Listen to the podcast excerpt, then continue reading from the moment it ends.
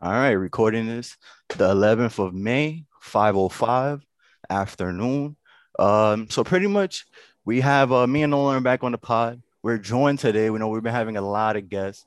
Uh, today we're joined by Shwinnypooh from the Strickland. Great, great, great, uh, great publication. If you guys are looking for Knicks content, because you know you guys are diehard Knicks fans. Um, so Shwin, you know, we wanted to talk about like the the Knicks uh current road trip um in LA. They they uh picked one up against the Clippers. Uh, they have one against tonight against the Lakers. Uh, how do you feel about the game? Uh, the Clippers game. You know, we had Reggie shooting the shit out the ball, 24 points. Uh, we had Derrick Rose coming off the bench, relieving Elfrid Payton of his duties. Um, how do you feel about the Clippers game and um, the importance of the LA game? Uh, I mean, the Clippers game, I thought that was the best one of the season. Uh, Agreed, for sure. it, it was a full strength Clippers team, pretty much, other than Ibaka, which who cares? Um, you know, we didn't have, we haven't had Mitch forever. Uh, no Burks, no Quickley. Um, it was a pretty shorthanded rotation, and uh, I mean, they just they outplayed them. Um, and yeah, I mean, they turned the game ugly. They slowed it down. They got them in a half court game and they beat them at it. So, um, you know, shout out to the Knicks because when we played them last time, they just lit us up for like whatever it was, 130 or something like that. Um, and Kawhi, um, he gave RJ work, and I thought RJ did really great on him. Um, so RJ did RJ was great on defense. Bullock, I mean, the whole team was great on defense, to be honest. Um, but I can't say enough. I thought RJ and Bullock were just amazing uh, on defense, and I truly mean that. Like I thought they were incredible on defense that game. Oh yeah, I mean, I definitely agree with that. Like RJ specifically on Kawhi, like up until that fourth quarter, Kawhi had nothing going, and I mean, he had his like highest points total in a while, but it took him a lot of shots to get there. RJ really made him work for pretty much everything all night. Yeah, yeah, yeah, for sure, hundred percent. And uh, uh, another dope thing about that game too, because Randle didn't have the best offensive night until he had to close it out, and uh, you know, with the double teams and everything, it is good to see, you know, our guys uh, shooting the ball, man. Like RJ's uh, three point shot, we talk about it all the time. RJ shot on this pod, and uh, that has, you know, bettered the team because you know when Randle was getting attention, which you know now that you're starting to see, like we're getting down to the stretch, so teams are starting to throw on that playoff defense, and um and Randle's seeing all types of coverages. We see like in the Suns game, and uh he's seen all types of coverages. So it's uh it's dope to see you know other guys uh participate. Um, I also wanted to talk about uh you know with the absence of Burks and Quickley, um, Frank has been getting minutes um, during this road trip. Uh, I have yet again, you know, Frank has not delivered on that, and especially offensively, we really needed his offensive uh, punch during that Suns game in particular, and the Nuggets game. Um, so in how I don't I don't know if you're like most Knicks fans or you're just done with him because I've heard a few of your takes on Frank. Uh, how do you feel about Frank, man? And uh, is this the end of the road for him, or what's, what's going on, bro? I mean, it might be the end of the road for him in New York, but I, I just I don't really know what people expect. Like he hasn't played at all. Um, then you just kind of throw him in the rotation against the best teams in the NBA, basically, uh, or some of them. And uh, you know, I actually thought he was fine against Phoenix. I don't know why people were so pissed off about that game. Um, I thought his defense was really good in the first half, and then in the second half, okay, he missed a shot, and they didn't use him to defend the point of attack, which he had been doing in the first half, which he did well. Um, so I, I, don't know. Like he came in, the entire team was crapping its pants. I, I didn't really take much of that. Obviously, the two air balls to start the Clippers game weren't great. Yeah. Then he hits a three. Then he hit like he took a step back or a sidestep three. He missed that, but it was like fine. I didn't mind it. I, I don't know. Like I'm not. I don't think he played great or anything, but I didn't think he was terrible. Like I, I just don't really know kind of how to grade him on a what he's played like a total I think of like 13 minutes on this road trip after not playing for I don't know how long. Um, I mean, I know he's played like some garbage time minutes, but I'm talking about real minutes. He hasn't played real minutes since I don't know. I think I want to say like March. So I just it's like when Knox comes in and sure, like sometimes you know he'll come in in garbage time and he'll just start chucking. I don't really care for that, but like when he comes in during real minutes, he hasn't played in God knows how long. And I just don't know like how to judge that. Like, okay, you come in and it's like, okay, hit open threes and like, you know, it's just not really a great situation for them. And I, I don't think that's necessarily Tibbs's fault. Like the team is super competitive and they're every game matters and every minute matters for that. Um, so I don't really blame those guys for if they come in and they're not looking so great because I think it's hard. I think it's hard to like to come in and play free. You know, that's the biggest problem is like coming in and just playing how you need to play. Um, yeah, like I don't really have a problem with that if Tibbs doesn't want to play those guys. Um, my only problem with Tibbs is literally just Elfrid Payton stuff. I don't think you need him. Yep. And that's kind of like been my issue is people are like, well, you know, like you want to play Frank instead of Elfrid Payton. Like, sure, I do, but I also don't think it matters. Like you don't need to play Elfrid If if you you cannot play Frank, and once Quickley and Burks are back, there's still no reason to play Elfrid Payton.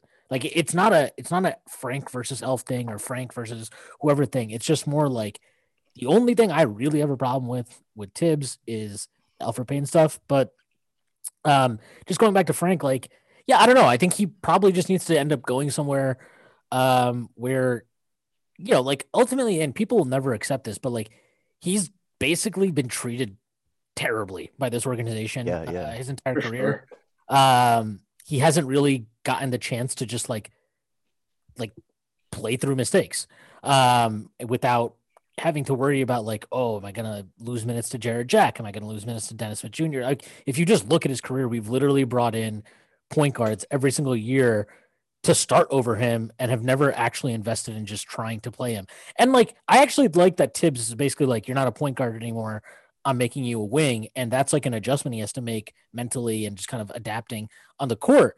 Um but like yeah i I think for him like you know go to fucking detroit go to houston go to one of these dog shit teams that's rebuilding where you'll get you know minutes and a leash to just you know play and make mistakes and not have to look over your back every time you do um because like i i mean look i, I just think like a guy at his size that can defend like that that guy like he has a place in the nba and i Yeah. think i think like at some point it might not be until he's 24 or 25 or something it's going to click for him in terms of just figuring out what the role is what the team is and all that and i mean like there's a lot of guys that are like this right like you know you look at somebody like patrick beverley he didn't come back to the nba until he was what, like 25 or 26 Mhm. um, Luke Rip, Richard Mbah a Moute. Um, I know he he actually he got really good and ended up bouncing around on like contending teams. He ultimately got hurt and like couldn't stick on. But um, you know, I just think like he's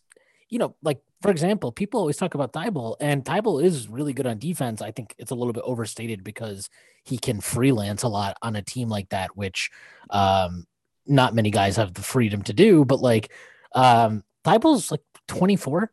Um, he's older than Frank by like two or three years. And I I just didn't think like that much older. Yeah. yeah, like I just think that people give up on players like like the problem with Frank is the Knicks took him, he was a project. They never invested in the project or had a plan for the project. Exactly. Um, and they did the same thing with Knox, who I was who I'm much more down on than Frank. But even with him, it's the same concept. Like you can't take these project players and then have no plan and have no kind of like willingness to go through the that process and like have a plan and stick to it with how you're going to get the best out of them.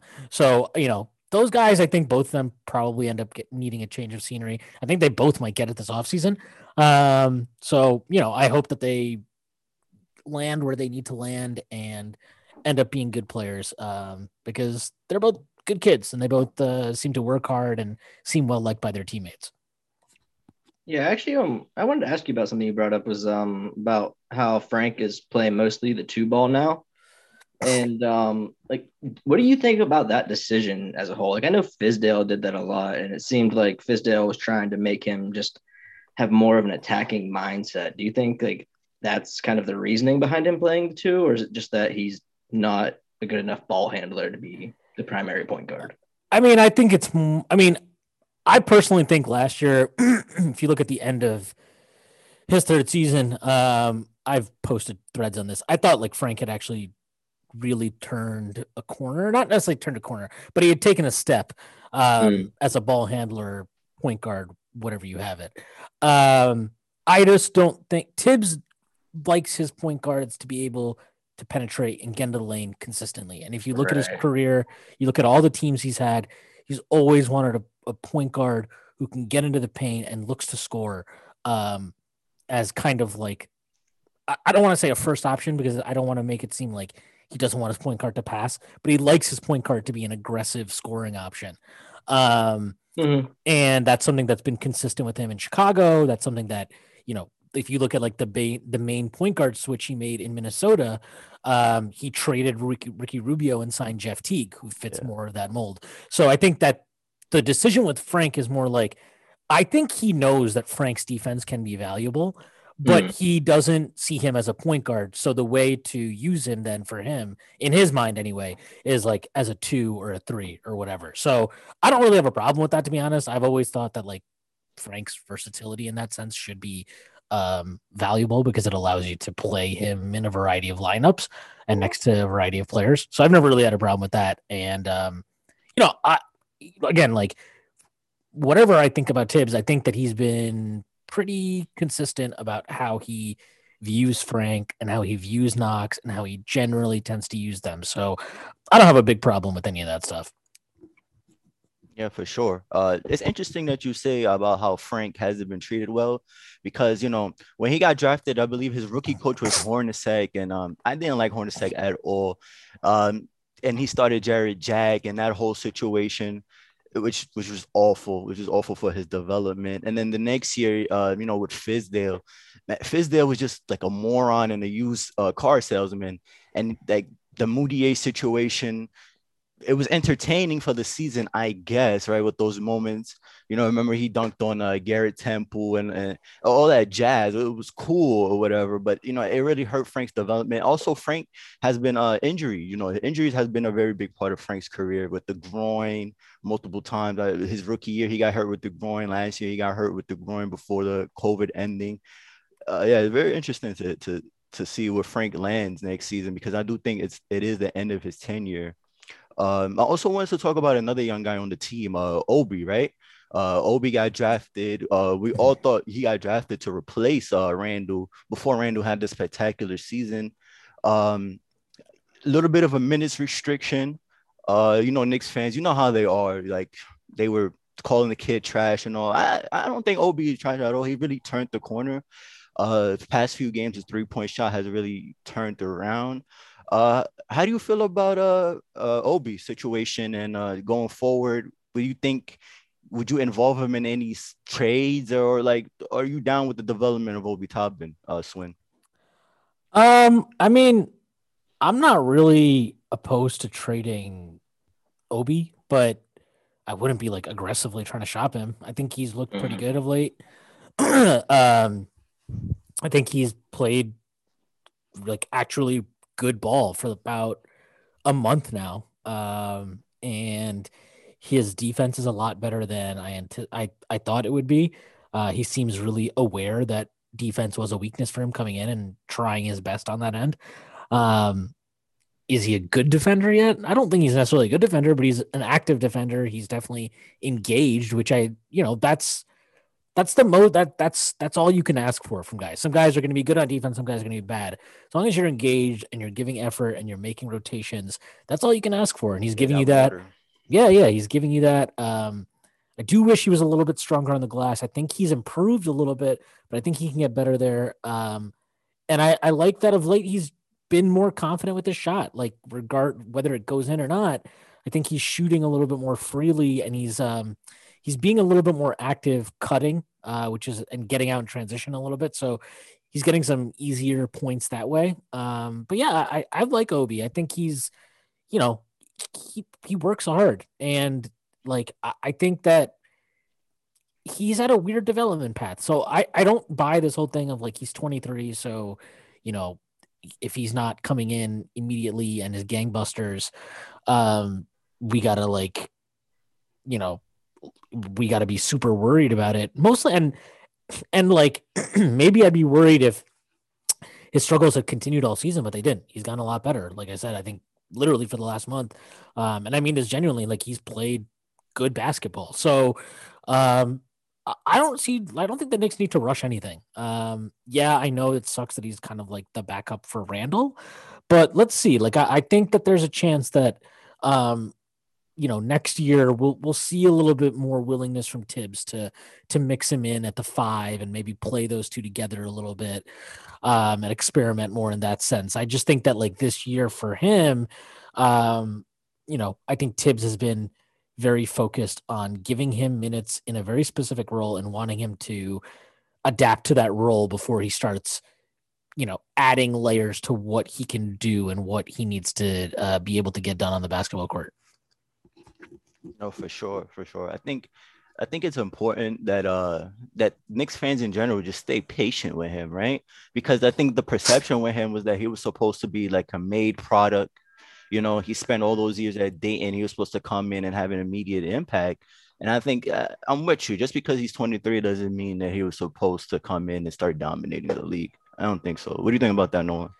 Yeah, I mean, especially with um, him playing like a lower level of college. I mean, I know that Dayton team was a great Dayton team, and they got robbed of a chance to make a tourney run that year when they canceled canceled because of COVID and everything. But I mean, I heard even on um, the Macri was talking on KFS pod just about comparing him to a player like CJ McCollum, who came from a smaller school and took a few years to develop. And I'm not saying Obi's like anywhere near as talented as CJ McCollum, but you see that he's getting better throughout the year. And I think that is just all you can really ask for. He's a hard worker. I wouldn't, like Shwin said, be eager to trade him because I do think that the option of playing him at the five with Randle next year is enticing, especially if like you can't bring back Mitch and Nerlens um, together. But I wouldn't like if a play if a trade comes up for a player like um like Lillard or someone like that.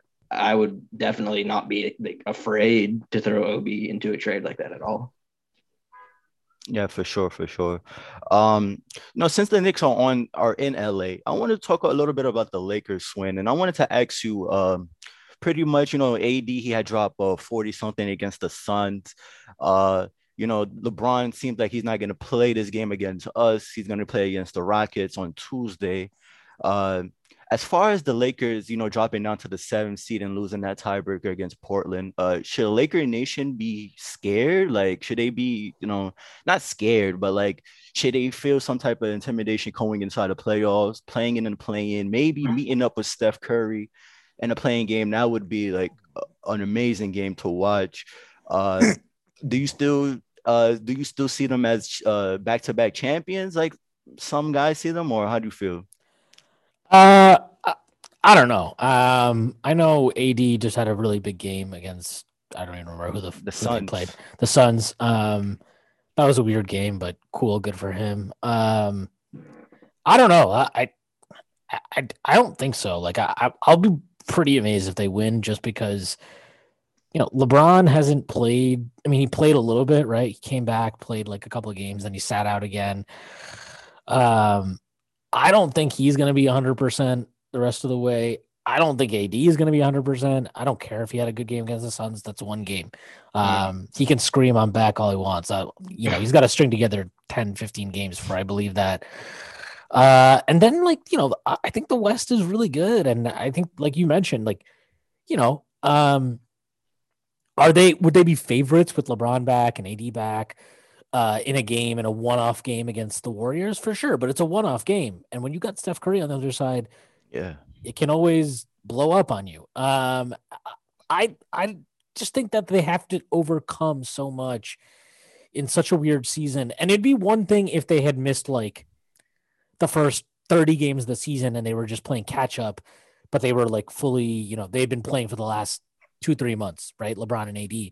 But that's not what's happened. And they're like using meaningful games now to kind of get themselves back into the rhythm and you know work their fitness up and all that. And I just I don't like Schroeder's still out. You know, I, I don't know. I, I just think they have so much so many things that need to go right for them to win that I would be surprised. And you know, like again, the odds are they would at least get to the actual playoffs and not just the plan. But you know, weird things can happen in games like that. And I, I just, I don't know. I, I, I would be really amazed if they won a championship this year. Not so much because I don't believe in they have enough talent, but just the circumstances of it all make me very skeptical. Yeah, I mean, I think like you said, I mean, really all does come down to health with them. And right now, there's just so many question marks. It's hard to pencil them in as favorites or anything like that. But I think not that I love talking about the Nets or anything, but I think that's actually one of the most impressive things about their season is that through all those injuries and through like one of their best players, like all three of them never really playing together, that they're still right up there at the top of the East. I mean, I know the East isn't the West in terms of difficulty, but just the dominance they've still been able to play with has been pretty impressive on that front in comparison to the Lakers, who've looked so lost without LeBron and AD. Yeah, I think it's important to say though they do have LeBron James, so you know I, I have doubted this man in the past, in years and years and years. He has you know, went to the finals. The, the the thing about it though, like you guys said, the West is just stacked this year, man. Like Utah, if they ever get that Donovan Mitchell situation right, they're looking like a threat. They're looking like a, a real threat. The Suns, we've seen the Suns twice this year, and you see how how dominant they can be in stretches. You know, Nuggets without Jamal Murray, you're still a tough out in the playoffs. The Clippers are gonna be the Clippers. They're gonna be they're gonna be ready to play against that uh the Lakers. So it's gonna be interesting to see. It's gonna be interesting to see. Um, another uh team in the West that I wanted to talk about was Dallas. You know, Dallas had an interesting situation because you know during the past uh week and a half. Uh, Mark Cuban got on radio and was uh, pretty much saying like because there's been tension within the organization and especially within that fan base. You know how a fan base could be. Uh, pretty much, you know, KP and Luka, they don't, they haven't been, you know, they're not really the best of friends, which we've seen that before. You know, they come into work and they do what they have to do. It's interesting, right? Because you know, Mark had to address the address that situation specifically, uh, which is, you know, which open the eyebrow, which raised the eyebrow to me because it's like, yo, why are you even talking about this situation in the first place? Uh, is it really that serious? Uh, do who do you even need to calm down? And uh, it was interesting because uh, KP uh, responded to that with saying, "quote I've never had any problems with my teammates off the court. I've always gone along with them very well. I don't know what Cuban is talking about. I try to be professional as possible." You know, I I say that to say because you know Dallas, they're 16 and 12 without KP. Uh, you know, it, it, it's interesting because uh, other guys like uh, Tim Hardaway Jr. has stepped up. Uh, Timmy put up 24, 3 and 2, 51% on uh, three point shots on 10 attempts. You know, he's been shooting the shit out the ball. Uh, how do you feel about Dallas, you know, in their situation with KP? You know, we had their picks. They're going to be in the playoffs most likely, but uh, how do you feel about that whole Dallas situation? Um, I guess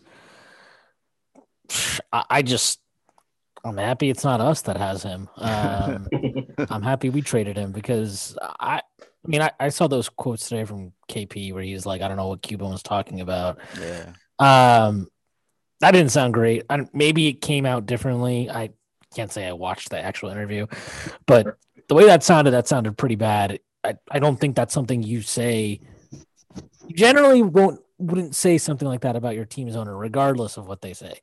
Um, and you know, he can deny it all he wants, but anybody with eyes and a brain knows that him and Luka are not exactly fond of each other.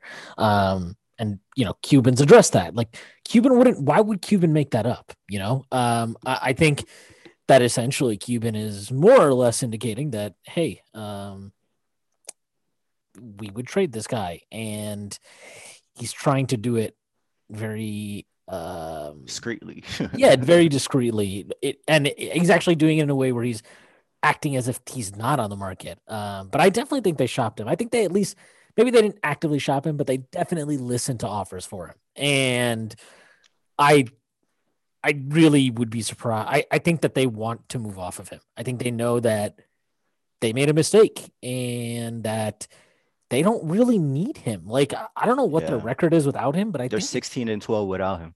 Yeah, so it's like okay, uh, so and what with him they're like, what is that? 24 and uh 16 or something like that. Yeah, yeah. So you know, Yeah, I mean, and and a lot of that was earlier in the season when they had all this kind of COVID stuff, and they they got off to a slow start. So I don't really know what that means. I just know that like frequently when you watch them play, if you just look at their box, forget watching them play. If you just look at their box scores after games, um, pretty frequently KP has the worst plus minus on the team, or he'll have the worst plus minus in the starting lineup. And if you look at their plus minus for the season, I think he's like what I think he's like the lowest among the rotation players, which says something. Um, it doesn't mean that he'll never get better, but he's not been good this season. And that's what Mavs fans have been saying. That's what Mavs fans are saying. That's what they're seeing. And um, you know, like I don't really like his defense is kind of shot now because he's lost his lateral agility that kind of made him unique at seven three. Um, he's, you know, uh, he's he just shoots. He he's a good shooter, but like he can't create his own offense very well. That was a problem for him in New York. Um, and it continues to be one. He can't leverage his size to punish mismatches, so that lets other teams off the hook. And he doesn't have a post game and you know he he wants to be something that he's not and he thinks he's something that he's not which is some like offensive superstar um and he can't pass the ball he can't create good shots for himself so you're not that you're more of like a supporting piece but he doesn't want to buy into that so i i don't know what they're what they would trade him for i don't know what they want i don't know what they can even get i don't even know what his market is but I would be very surprised if he sees out that contract there, and I would be not. I, I would not be surprised if they trade him as soon as this offseason because I just don't think it, it's working out for him there. I don't think they have very good. They have a very good rapport with him, um, and he does. He doesn't seem to be having a very good time there. Yeah, um, I think that's like, I think with Porzingis and Melo, um that rookie year. I don't know, like, do you think that maybe had some of the effect on Porzingis and his mindset on offense and the way he plays, and like kind of like ISO, I'm the star player of this team type regard, or do you think that's something he kind of just came into the league with? Yeah, I mean, I think people have tried to say that, like. You hmm. know, I, I think it's bullshit. I think it lets him off the hook. I think it's a way of basically just saying like, oh, the Knicks ruined him. The Knicks didn't develop him. And that's, you know, that's horseshit because, you know, he made it very clear that he had his own, you know, off-season stuff that he wanted to do with his own coaches, his own trainers.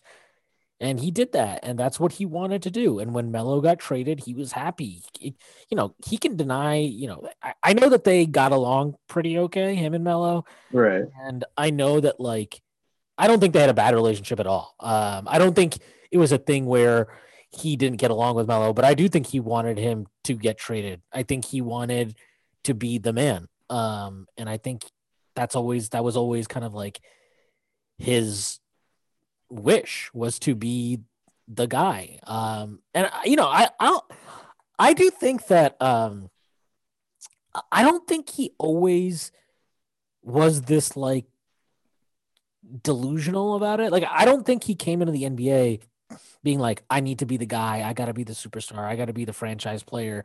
But I do think um, he got a lot of hype his rookie season. You know, like Knicks fans were desperate for a young player to, I mean, to, to have some hope. Uh, he was the first, what he was like the highest pick we had had at that time since, uh, since Ewing.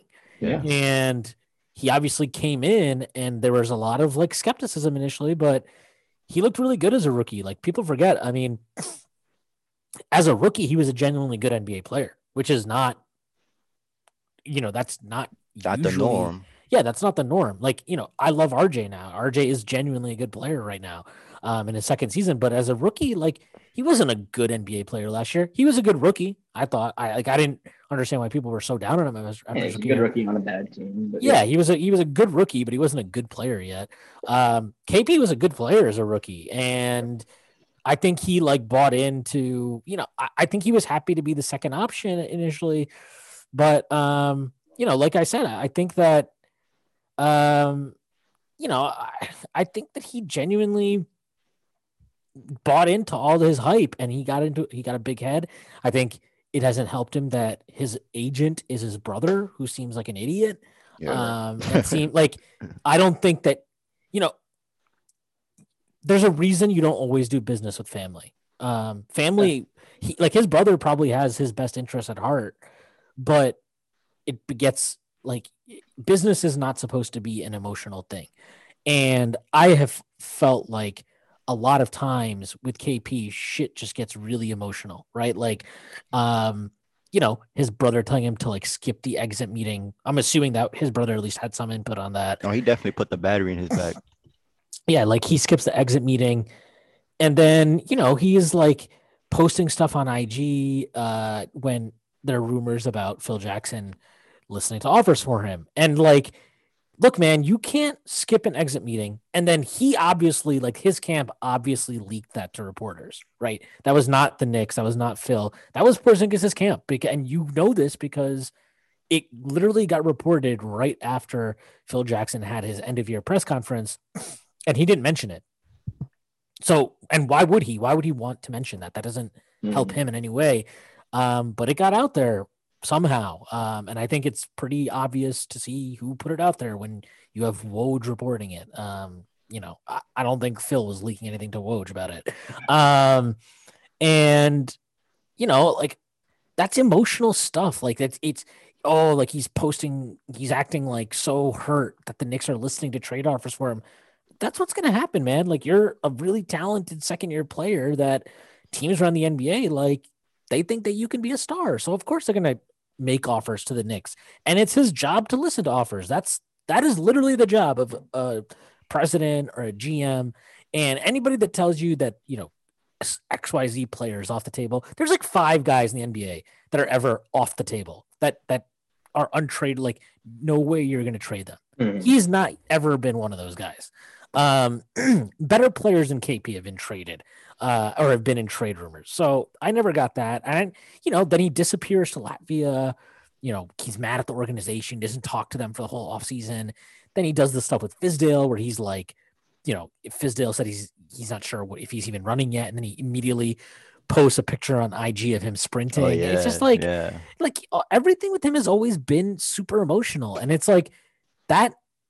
Like you need to get better management because you can't handle business like that. Um, and he's always handled it like that. And I think all this stuff in Dallas, it's all emotional bullshit, like you know, petty, childish yeah. stuff. And he's always behaved this way. So, you know, like I said, I think I'm happy he's not our problem.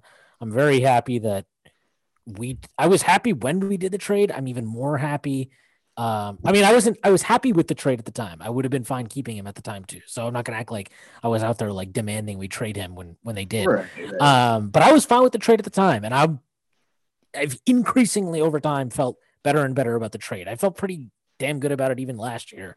Um, just because again he picked up injuries, he had to be load managed. Um, I know he like balled out in the bubble, but the bubble was bullshit, as we all know. Um, and you know, this year's been a complete disaster for him, to be honest. Um, even the bubble ended up being a disaster, right? Because he ended up having to get surgery after playing like six. Yeah, he, he, played, played like, like, one playoff game against the Clippers and went down. yeah, he played like six games total. Yeah, like you said, played one playoff game. Um, you know, I know his offensive numbers were great, but they went two and four in the bubble with him. So it's not like they were exactly killing teams um, when KP was healthy too. And yeah, I'm like I said, I, I and this year obviously like now I'm just could not be happier that we're not paying that guy. And I think that we have a lot of good professional dudes on this roster. I think we have a lot of guys that aren't super focused on petty bullshit. Um, and maybe that helps that like there's kind of like an established hierarchy thing here. And RJ, but like, you know, I mean, RJ could be a port like he could do that, right? He could be like, I need to get more touches. I need like he hasn't. He's actually been like extremely bought into playing as a complementary player in a lot of ways. Like I know he's averaging whatever 17 and a half a game, but I mean, you know, watch him play. Like a lot of that stuff is just like spot up threes and stuff, right? He's not exactly dominating the ball and getting a shit ton of offensive reps like that. Um, which isn't to say he isn't getting any. He is getting some, but he's not uh he's not the offensive centerpiece in any way. And he's not even like a one B till Randle's 1A, right? Like in a lot of ways, you could say he's the third option, given how Rose has been playing. And sometimes um, the fourth if Reggie's shooting the shit. Yeah, or yeah, like or if Quickley's on. Like I just think that you have a lot better situation. It feels like the organization's in a way better place. And I just don't think even if you, you know, even if you keep KP and you end up, you know, hiring Thibs and hiring this new front office and stuff like, I just don't think he. I, I don't know. He he just seemed all over the place. And I mean, there were reports. Obviously, he had his off court um, issue, which look, uh, let's just say he as soon as he left New York, that thing, uh, you know, he's in Dallas. Fortunate for him because there was no reporting on that afterwards. Um, but you know, uh, you know, there were even at the time of the trade, like right after, I, I remember listening to Ryan Russillo and Woj on their podcast, and um, they both were like, "Yeah, look, there's all off court stuff with Porzingis, and they wanted to get him out. And they, you know, and they obviously, you know, people would dismiss that, but you know, I think that there's obviously something there. He got into a bar fight in Latvia when he went home, uh, got jacked in the face in his hometown. Yeah, like that loser. viral video, yeah, yeah. So I don't know. Like I, I just when it comes to KP, I am just could not be happier that he is not on the Knicks and he's not our problem.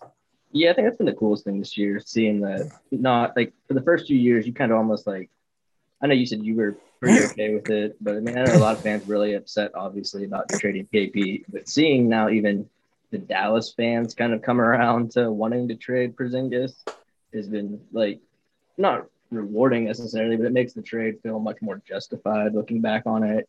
You know, the reasons that you kind of like forced yourself to believe that it were was a good trade at the time are being validated. But um, I mean, I don't know. I think that he's kind of like part of the problem with Porzingis in Dallas is kind of the problem that Tim Hardaway had here is that they're both overpaid for what they can do right now. And if they were on better contracts on those teams, they could be players that contribute to winning. Some like there's a spot in the league for KP somewhere. I just don't know where there's a spot for KP in this league for max contract. Yeah, and I think uh, you know, like you mentioned with Tim Hardaway, um, he's been good for them. I, you yeah. know, I, he was good for us too, to be honest. I just think that like he's a little streaky. His yeah, role, he, it depends on his role on the team. Yeah, I mean that we put him in a position where he had to be like the number two option. And then when KP went down, he was the number one option, which like, you know, that's never going to be a good situation for him.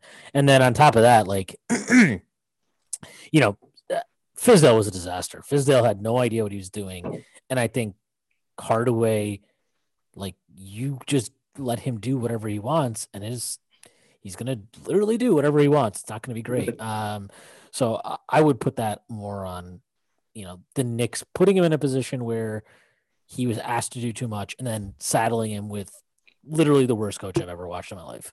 Like that year we brought in Arron Afflalo. Yeah. I think it's interesting to talk about KP, right? Because you know, KP with the injuries, he's not as much as a you know, as a defensive threat that he was before. You know, he was like on his Noel shit. You know, he was defending the rim at an elite level uh, covering covering a lot of space out there. And you know, now he just can't do that because of his injury history that he's had. Um, also, like you know, he's a good shooter for his size. He's not, you know, if you look at his percentages and stuff like that, he's not like an elite elite shooter, right? He's not pretend. He's not Duncan Robinson. He's not like one of these guys. So it, you know, it's interesting, right? And um, when you look at his value around the league, right? I know you, Shwin, you saying you don't know you don't know like what a team would give up for him. But you know, if I'm a team, say like Boston, right, they're looking for a center. You know, I, I wouldn't give more than one first round pick. I know Dallas is going to be probably going to be asking for what they gave up. It's going to be hard to get that. Um, on the open market Shwin, real quick, give us like, and say like they were shopping him this summer. What do you think teams are are willing to give up for him? You know. Uh, yeah, that's a good question. Um, would like I mean I, I think I mentioned this on our podcast uh, from the weekend, but like would the Warriors even do Wiggins for Porzingis at this point? Like I would genuinely do that though. I, I don't know. Like I I have no idea. I mean, at least Wiggins, whatever you want to say about him, he's on the court every single night. That guy's yeah. durable. He's played the vast he's I think he's played almost like 95% of the games um, that he's been available for like that he's that have occurred since he's been in the NBA. Um, so like he he's played consistently. He's always healthy. Um, had a pretty good season. Um, I, I don't know what they do that would like. I don't even know what the hell Dallas want. I think Dallas would either want to get off the if they could get off the money, um, and get like a pick back, like trade him into somebody's space. I think they'd probably prefer that. But who the hell is going to do that? Who the hell is just going to be like, okay, yeah, we'll take Porzingis into cap space for a first round pick? Like, who even has cap space like that this offseason, you know? Um, and who are you clearing cap space for? Uh, I don't know. I just, I genuinely have no clue what his market would look like. Um, maybe a team like Portland, maybe some capped out team that needs a center, maybe a team like the Hornets they don't have a five. Yeah, their um, their their center situation is the worst in the league. The yeah, Hornets. they generally they generally don't have a, a five. Um, I think they have all their future first. Maybe they trade a first for him. Um, I could see that. I think that's probably like I I, gen, I think that might be the most realistic one. Yeah, that's actually good fit.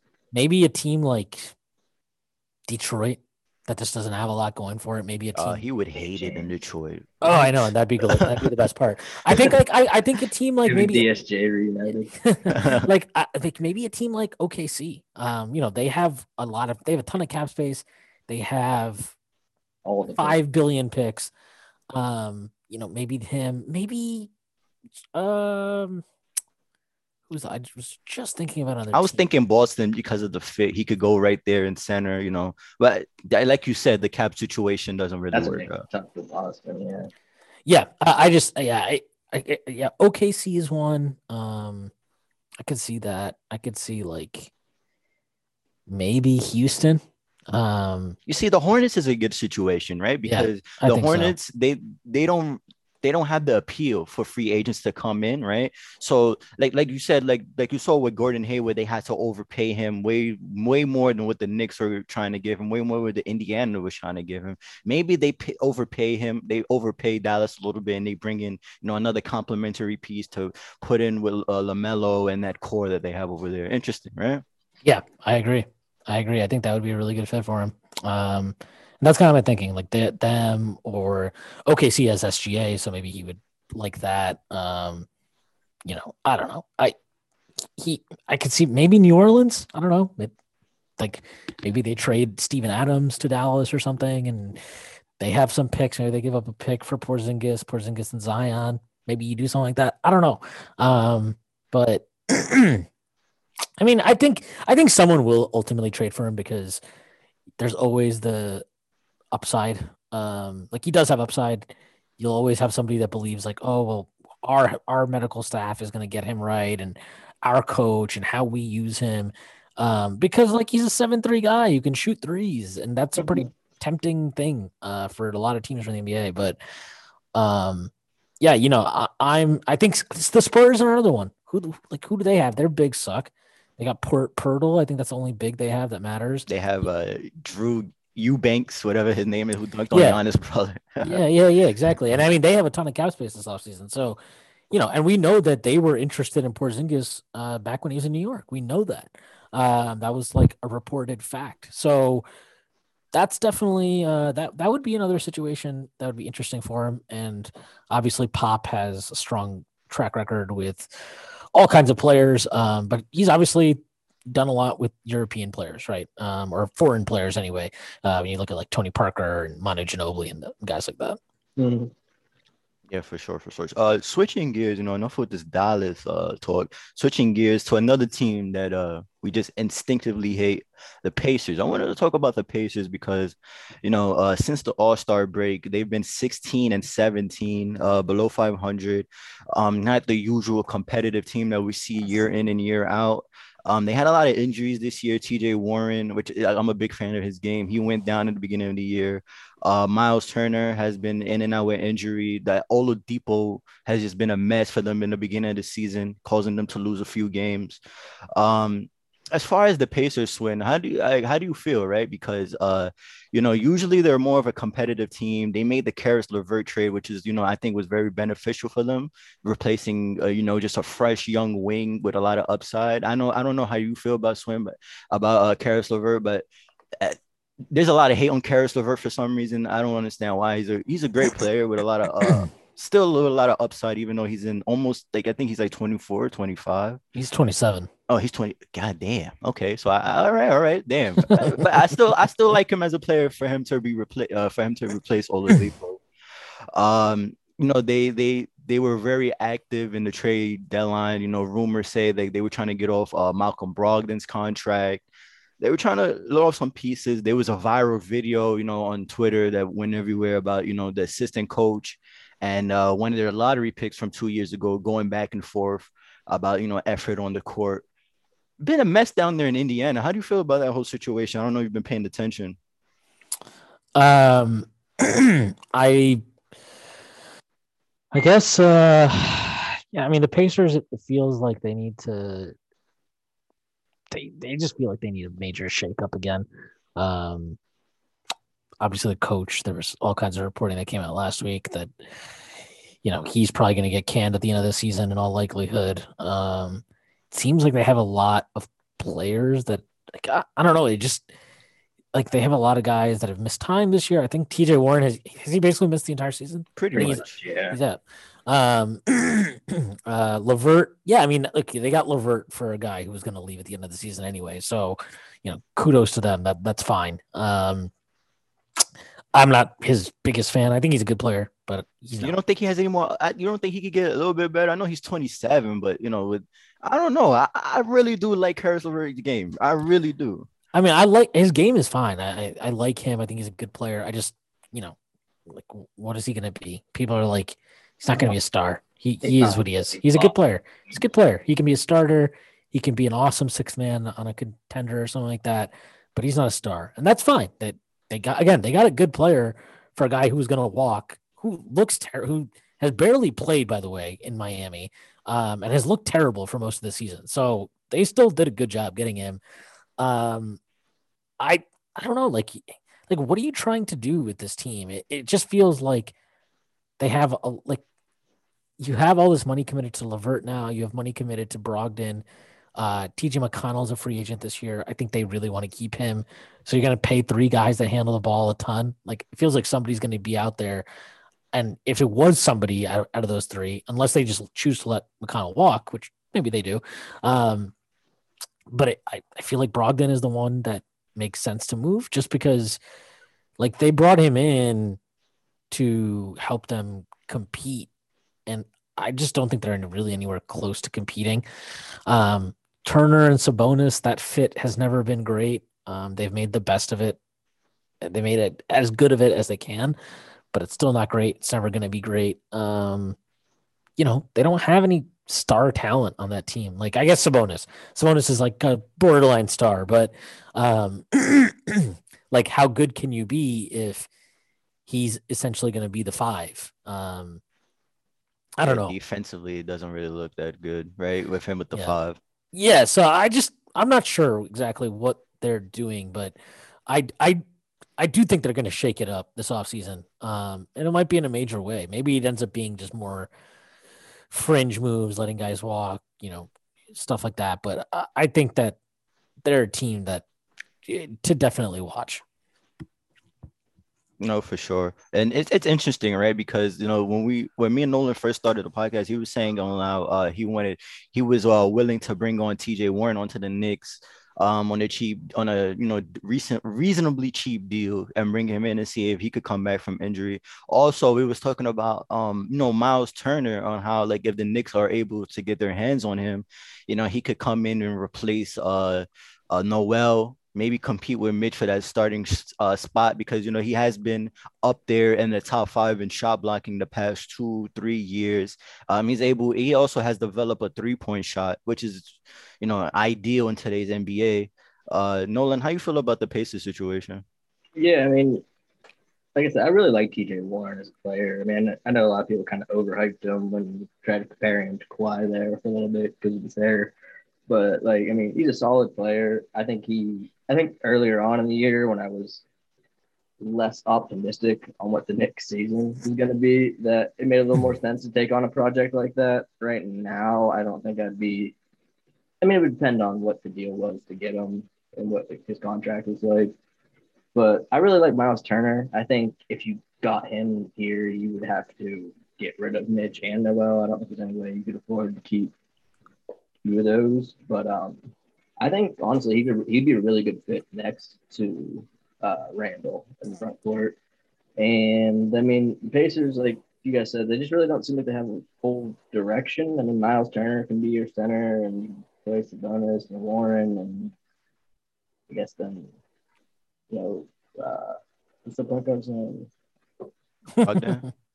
Yeah, Brogdon. I was forgetting Brogdon. um, yeah, I mean, it's not like a horrible team, but I mean, it's just it's middle of the pack Eastern Conference team, and you see teams like Orlando kind of float around that area for a few years and then just end up blowing it up. And it's just like, would you rather have your team blow it all up or just like be vaguely competitive for a few years? And I guess there's an argument of both. I mean, I think it's fine to be vaguely competitive. It's just like, do you have a path to get somewhere better than that? And they don't really like. I don't. I don't see like how they get there unless they start taking, you know, major risks. Like, hey, maybe you start packaging first and throwing in Brogdon and some some young guy. I don't even know like who they have, but you know, and maybe you try to get in on Bradley Beal or something like that. But it's like, I don't think that's realistic for them. Um, so I mean, maybe you know, like you just mentioned, Orlando, not a bad idea to to take a page out of their book and go with it with what they did. Just blow it up, clean up your cap space, um, get some first extra first round picks in, and and you know start a rebuild. Like I, I mean, Orlando's quite they're they're far away from being actually good, but they got some nice young pieces now, and um, Isaac and Fultz will be back next year, so it's intriguing to see what they have. Um, and they obviously have those first round picks, which is nice. Uh, they got two from Chicago, they got one from Denver. Um, I know that one doesn't convey until a little later, but you know you have those things that that's nice, um, and that gives you some time to figure out what you have with the young guys you do have, um, and see what to do, go where to go from there. Yeah, I think it's interesting because the Pacers, they like their model, right? Their franchise model is just to stay competitive. And that would drove Paul George insane. You know, they didn't really trade Paul George until they had to. Uh, you know, Paul George uh, emphasized on how like he didn't really believe in the culture over there. They just wanted to stay competent. Um, I think I think his beef was that they never took a risk to go trade for like another star to pair with him. Um, and yeah, like if you want to be competitive, it's cool, but at some point you have to understand that like, you know, guys are going to be annoyed if they're just if it's just like so the plan is just to be like 45 wins and hope that someday we draft some superstar in like the 20s or something, you know, like I I don't know, it it's not a very inspiring plan. And also, I believe the Pacers are hesitant because if it backfires and you know they're into the shitter, it, you know they're, you know their sales are going to go down, you know, and and their team is not going to be doing as well, you know, you know, money wise as they would doing if they stay competitive every year, year out, you know. And I think they look at it that way too with the owners. It's it's a rough situation if you're a star in Indiana, right? Definitely is. Yeah, Uh, 100%. Switching gears, uh, I wanted to one one last topic before I let you go, Shwin. Uh, I wanted to talk about uh, the Westbrook. You know, Westbrook he broke the triple double record. Uh, you know, just from we were talking about it. You know, me and Nolan are big fans of Westbrook. Uh, just I know he doesn't shoot the best percentages, but the effort on the court and just looking at looking at it from an athlete's perspective. Man, averaging a triple double is insane, dog. Like the wear and tear on your body every night to go out there, man, it's not as easy as it looks. And I and I, and he has, you know, he's a you know he's iconic in in the reference on you know he made it regular he made it almost like a, almost a regular thing you know we don't really care if a guy has a triple double now because of you know what Westbrook has done um you know how do you feel about Westbrook's career? We talk about it. Me and Lona we spoke about it. Uh Shwin how do you feel about his career overall this season? Are you a Westbrook fan man?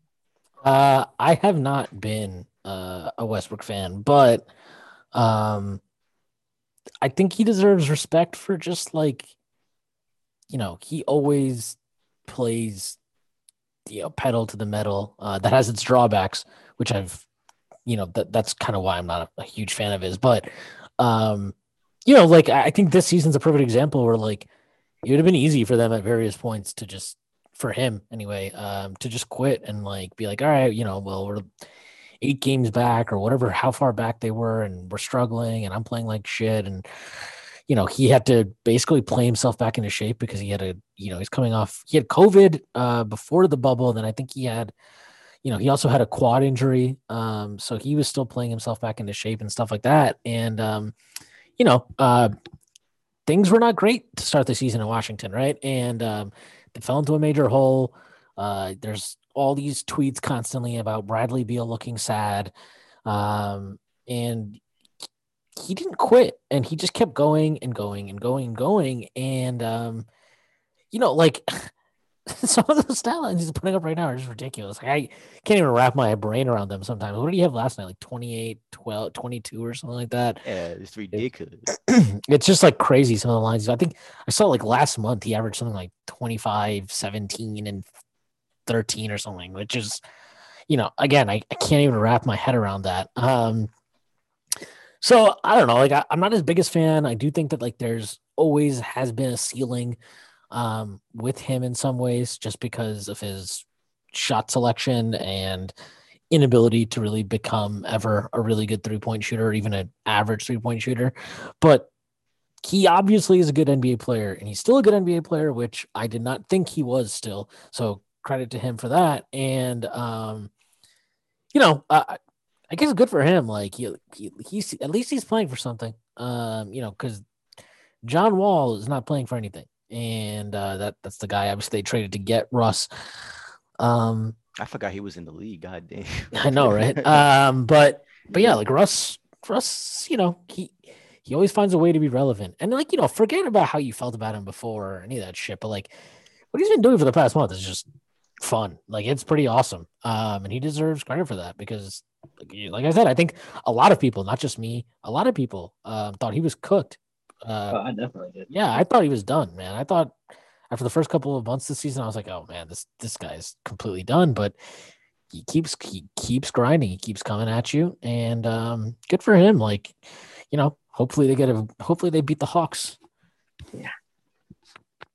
No, they won by one right yesterday. Yeah, they only they that I mean, that's that's a classic Westbrook thing, right? Like they can they haven't been able to stop him the entire night getting to the rim, and he settles for a pull up jumper with like yeah. three seconds left. You know, I think it's interesting when you say that um, uh, a lot of fans thought he was uh, cooked. Um, I had still optimism for that because uh, remember in the playoffs he had hurt his quad, and then in the beginning of this year he had caught COVID. And um, if you look at athletes, you know, NFL, MLB, whatever, like it takes them a while for them to get back into what they was previously before, conditioning wise, and all that. So, you know, I think it's important when you look at Westbrook, uh, this first half of the year, just take it with a grain of salt, just because of all that stuff. You know, the quad injury, you know, it is very uh tedious type of injury, right? Because it takes a while for you to get back and you don't know if you're back 100% so you get on the court and then you might have setbacks so it, it, you know when i looked at that when i you know when i hear fans say his first half of the season wasn't you know people thought he was cooked it's like you know relax you know because Jayson tatum he he had a slow first of the year and then he turned it on. And you know westbrook now he's turning it on. And it's interesting because we were talking me and Nolan, we were talking about how beal and westbrook you know they're they're they're dynamic duo this year. And if Beal is willing to you know do another year of this and uh how do you feel about that Shwin because you know we were adamant on saying on how you know Beal should give Russ another chance just because of that stuff yeah I don't I don't think Beal's going anywhere this offseason um they've made it pretty clear that they don't want to trade him I think he is being completely honest when he says that he doesn't want to be traded um and yeah, I think that Russ turning it on, like for sure, like they gives them a little bit of hope. Um, that hey, like maybe you know now Russ has played himself back into shape. He doesn't. He's not suffering from the after effects of COVID. Um, they can come back next season and you know they they pick up where they left off, kind of thing. Um, so maybe they end up becoming like a you know five seed, six seed, whatever. Um, and maybe they can make one more trade and you know that there's just a little bit more hope than there was before anyway so yeah i, I don't think i don't think beal is going to be forcing a trade anyway I, I think that ultimately if he leaves it'll be as a free agent in 2022 or something like that yeah for sure nolan final thoughts on that Um, pretty much the same. I mean, uh, yeah, I don't really have much to add to that to be honest. I mean, we kind of touched on it last time. I think I think they'll be in. You know, I, th- I don't think they'll be in the play in next year if they add a few pieces. I think they can actually make it into the top eight for sure. Yeah, for sure, for sure. Shwin, I appreciate you coming on the corner three, you know, brand new podcast in the Knicks community. Appreciate you guys. Appreciate you. Uh, make sure to check out Shwin and uh, the Strickland. Uh, great content for Knicks fans. Uh, I check out that content pretty often. Uh, make sure to check out Shwin on Twitter, Strickland on Twitter, and uh, we'll catch you guys next episode.